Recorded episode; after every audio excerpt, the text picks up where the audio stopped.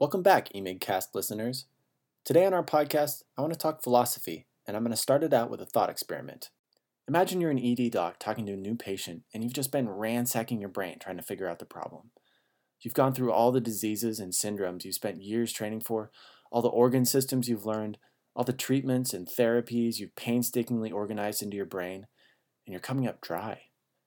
You realize there's nothing emergently wrong with your patient, and you're now entering uncertain territory. You've trained diligently to become a medical expert, and you now find yourself confronted with a non medical problem. What are you going to do for this person? How are you going to handle it when you reach the point in the interview when it seems that there's little you can do for the person that's sitting in front of you asking for help? Is that going to bother you? Are you going to be frustrated that they've popped up in the ED asking for services that would seem to be better provided by homeless shelters or primary care or a detox program? Can you tolerate it? Can you cope? Now imagine you have to deal with that on most of the shifts of your future career in medicine. How do you think your outlook or perspective might change over the course of five or ten years? I may be misinterpreting here, but I believe these situations are some of the ones that people are privately thinking about when they ask, Emergency medicine? Aren't you worried about burning out? Based on my previous career in the Army, I think burnout is multifactorial and unique like a fingerprint. But I think the problem in our thought experiment is ubiquitous in and particular to emergency medicine. And whether these situations cause burnout or not, I do think that they can be difficult and exhausting for even the most seasoned caregivers. So today, I'm going to examine with you our reactions to these tough situations, give you some tools to manage frustrations and maintain a resilient, healing attitude and hopefully shape your outlook a little on a prospective career in emergency medicine.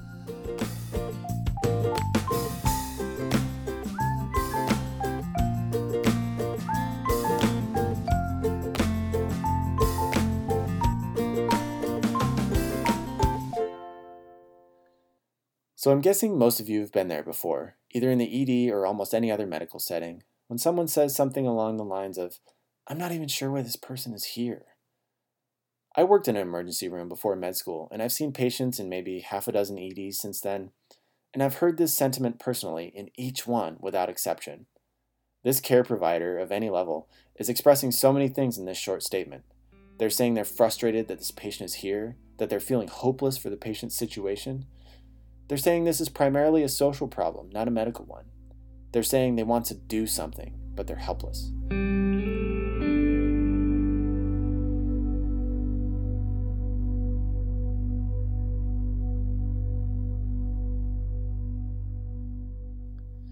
To examine this situation a little further, I'd like to identify a disconnect I've noticed between what people seem to think a career in emergency department means and what might be closer to reality. You know, like the TV version of ER versus the reality of your local ED. And I think this disconnect is important because it affects both the outlook of the providers in the department, which in turn affects the attitudes of the entire staff. It also affects the expectations of students training for the career.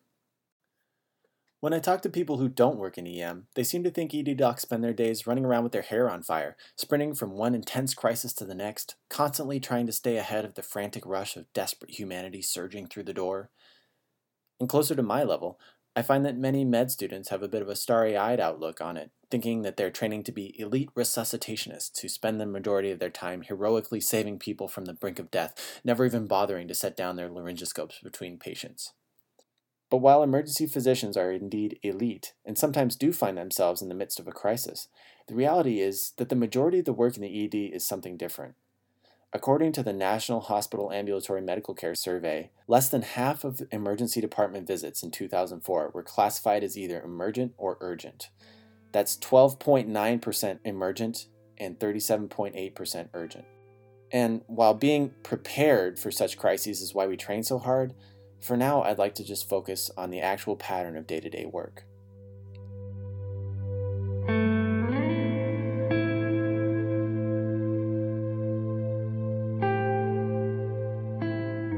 People come to the ED for wildly variable reasons, only about 13% of which are bona fide medical emergencies. And while frustrating to some, this all comers always philosophy is one of the most fundamental aspects of the emergency room you can't even call your facility an emergency room unless you practice this policy. And what this means for ED caregivers is that you are there to manage what your patient defines as an emergency. Everyone's going to have a different take on what an emergency means to them, so it's important to keep in mind that this is their emergency, something so frightening or difficult to cope with that they're simply overwhelmed and come to you for help. Fundamentally, this is the job that we're signing up for. When you think about it in this light, an emergency physician almost assumes the role of primary care physician for odd problems or those with limited access to medical care, while having a second role of resuscitationist kind of on the side. I think it's very important to come to peace with this reality before embarking on a career in emergency medicine. The risk of resisting this reality is that you travel down a path of resentment, resenting your patients for not knowing better, resenting the medical system for allowing it to happen, resenting society for not providing better services. That kind of resentment seems like it might contribute to burnout for some people. And this is not to say that any of these systems is perfect by any means, they all have room to improve, but simply to acknowledge the reality of the career that we're all signing up for.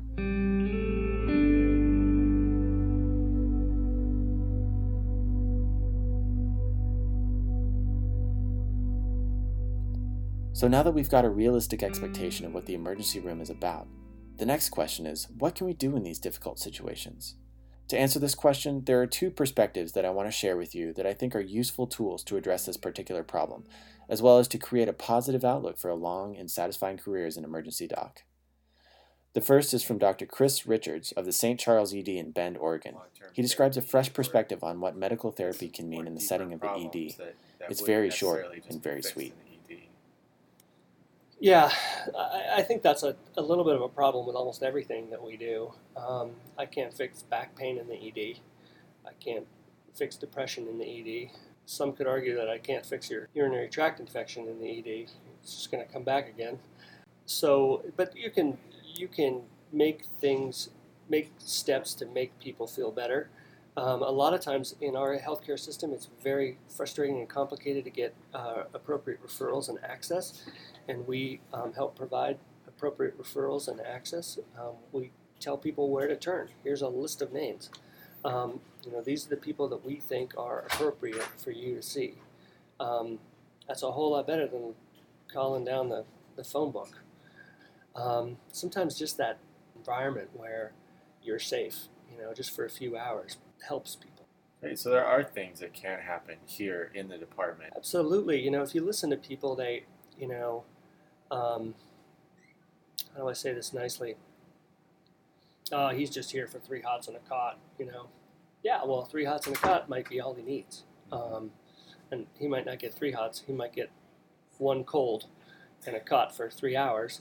Um, but that might be what the guy needs. You know, I have I have a lot of coping strategies. You know, I got a, a wife, and kids.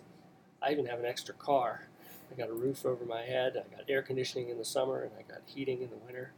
Um, and I have more than one coat and more than one pair of boots. Um, and the dog loves me. so all those things are great coping strategies that not everyone has. Some of them don't have any of those things. Um, some of them don't have some of those things, and so um, we can help people who don't have the same kind of coping strategies that you do. so Dr. Richards is saying we should broaden our definition of what we think of as therapy. Therapy is really just a fancy word for help, and that encompasses an entire spectrum of things that must be specifically tailored to the individual. This is a powerful concept because it allows us to stop looking at patients as manipulators of the system and instead enter a state of mind where we are truly empathetic caregivers. Instead of resenting the freezing homeless patient, we can feel satisfied that their needs were simple and we were able to provide for them.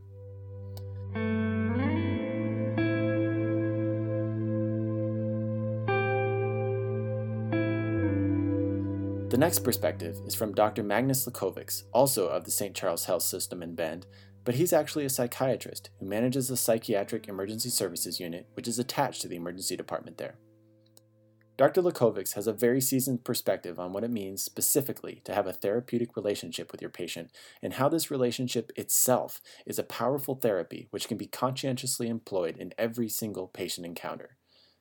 This perspective answers for us the question of what can I do for this patient when you find that your patient has needs that cannot be provided for in the emergency department? I think we got to talking about this when we were talking about what what are the factors in the uh, for patients in the healing influence. Uh, and Jerome Frank wrote this article primarily about psychotherapy, but I think it's applicable to any doctor patient relationship because of what the objective is. Dr. Lakovics is referring to Jerome Frank's article in the 1971 American Journal of Psychotherapy entitled Therapeutic Factors in Psychotherapy. The objective is a healing influence. In other words, a desire to have the patient improve clinically, no matter whether you're using medication or anything else. But the relationship with the physician is really important. For example, compliance in medicine is very poor in general medicine. Uh, 30 to anywhere estimates are 30 to 50 percent of patients basically don't even take medication.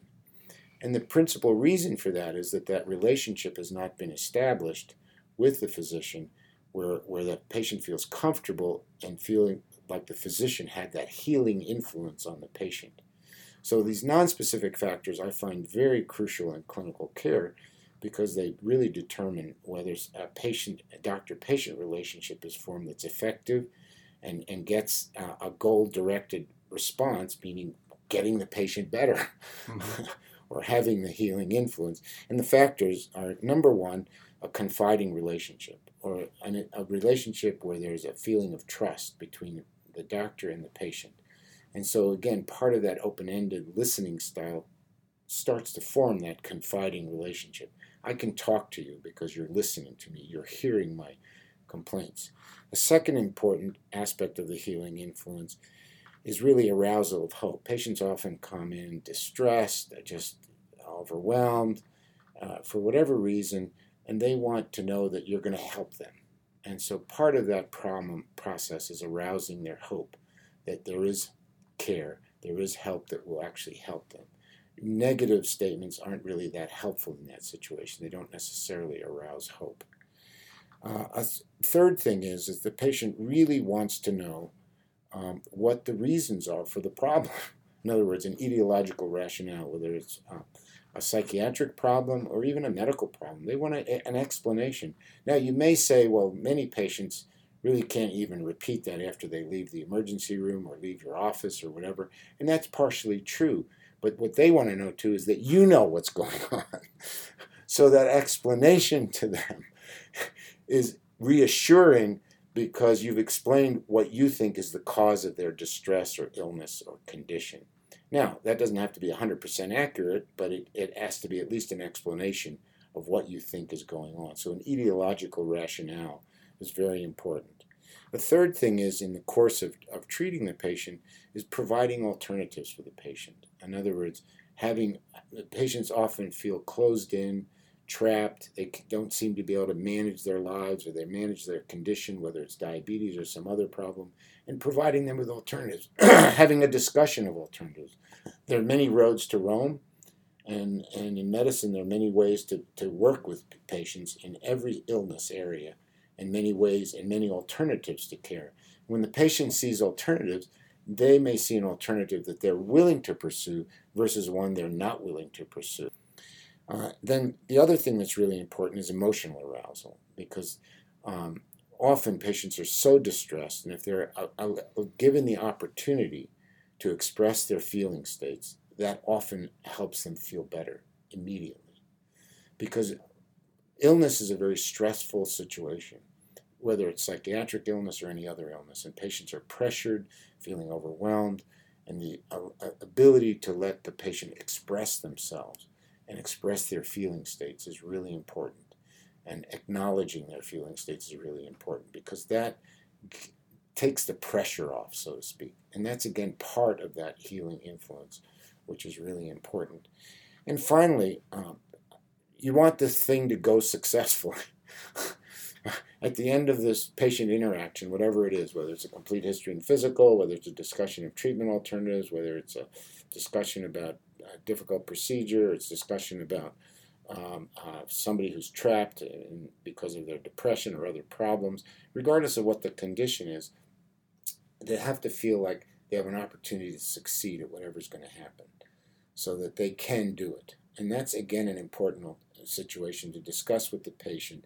Here's the way to manage this successfully, to have an experience that you feel will result in a good outcome for yourself so that that's, that patient feels that you're encouraging that successful experience in the healing influence. And that will be a tremendous healing influence on the patient because they feel, wow, now I can really get better.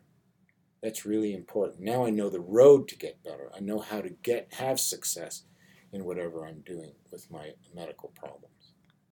Yeah, I just that all that stuff sounds powerful and general to all all aspects of medicine, not just psychiatry. Yeah. When Jerome Frank wrote this paper, he actually wrote it about the the uh, psycho, the different psychotherapies and what was common to all of the different therapeutic approaches.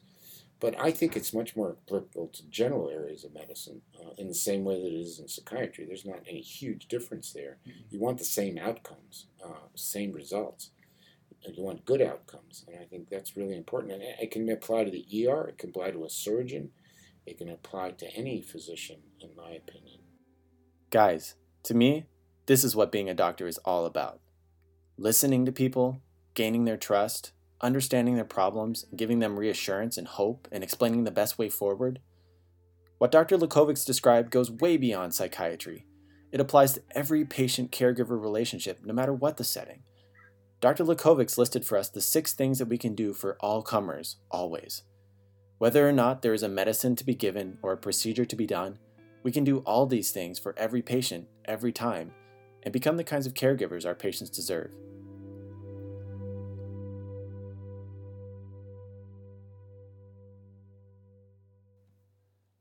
That's it for this episode of EMIGcast. I hope you'll all take a few moments to digest these viewpoints and find ways to incorporate them into your practice as you continue to develop your skills for the emergency department. Special thanks this month to Drs. Chris Richards and Magnus Lakovics for their contributions. Music for this episode was provided by bensound.com. Be sure to check out our show notes and please, please send us your feedback at emigcast.com so we can keep the conversation going. I'm Trent Burgess. Thanks for listening, and we'll see you next time.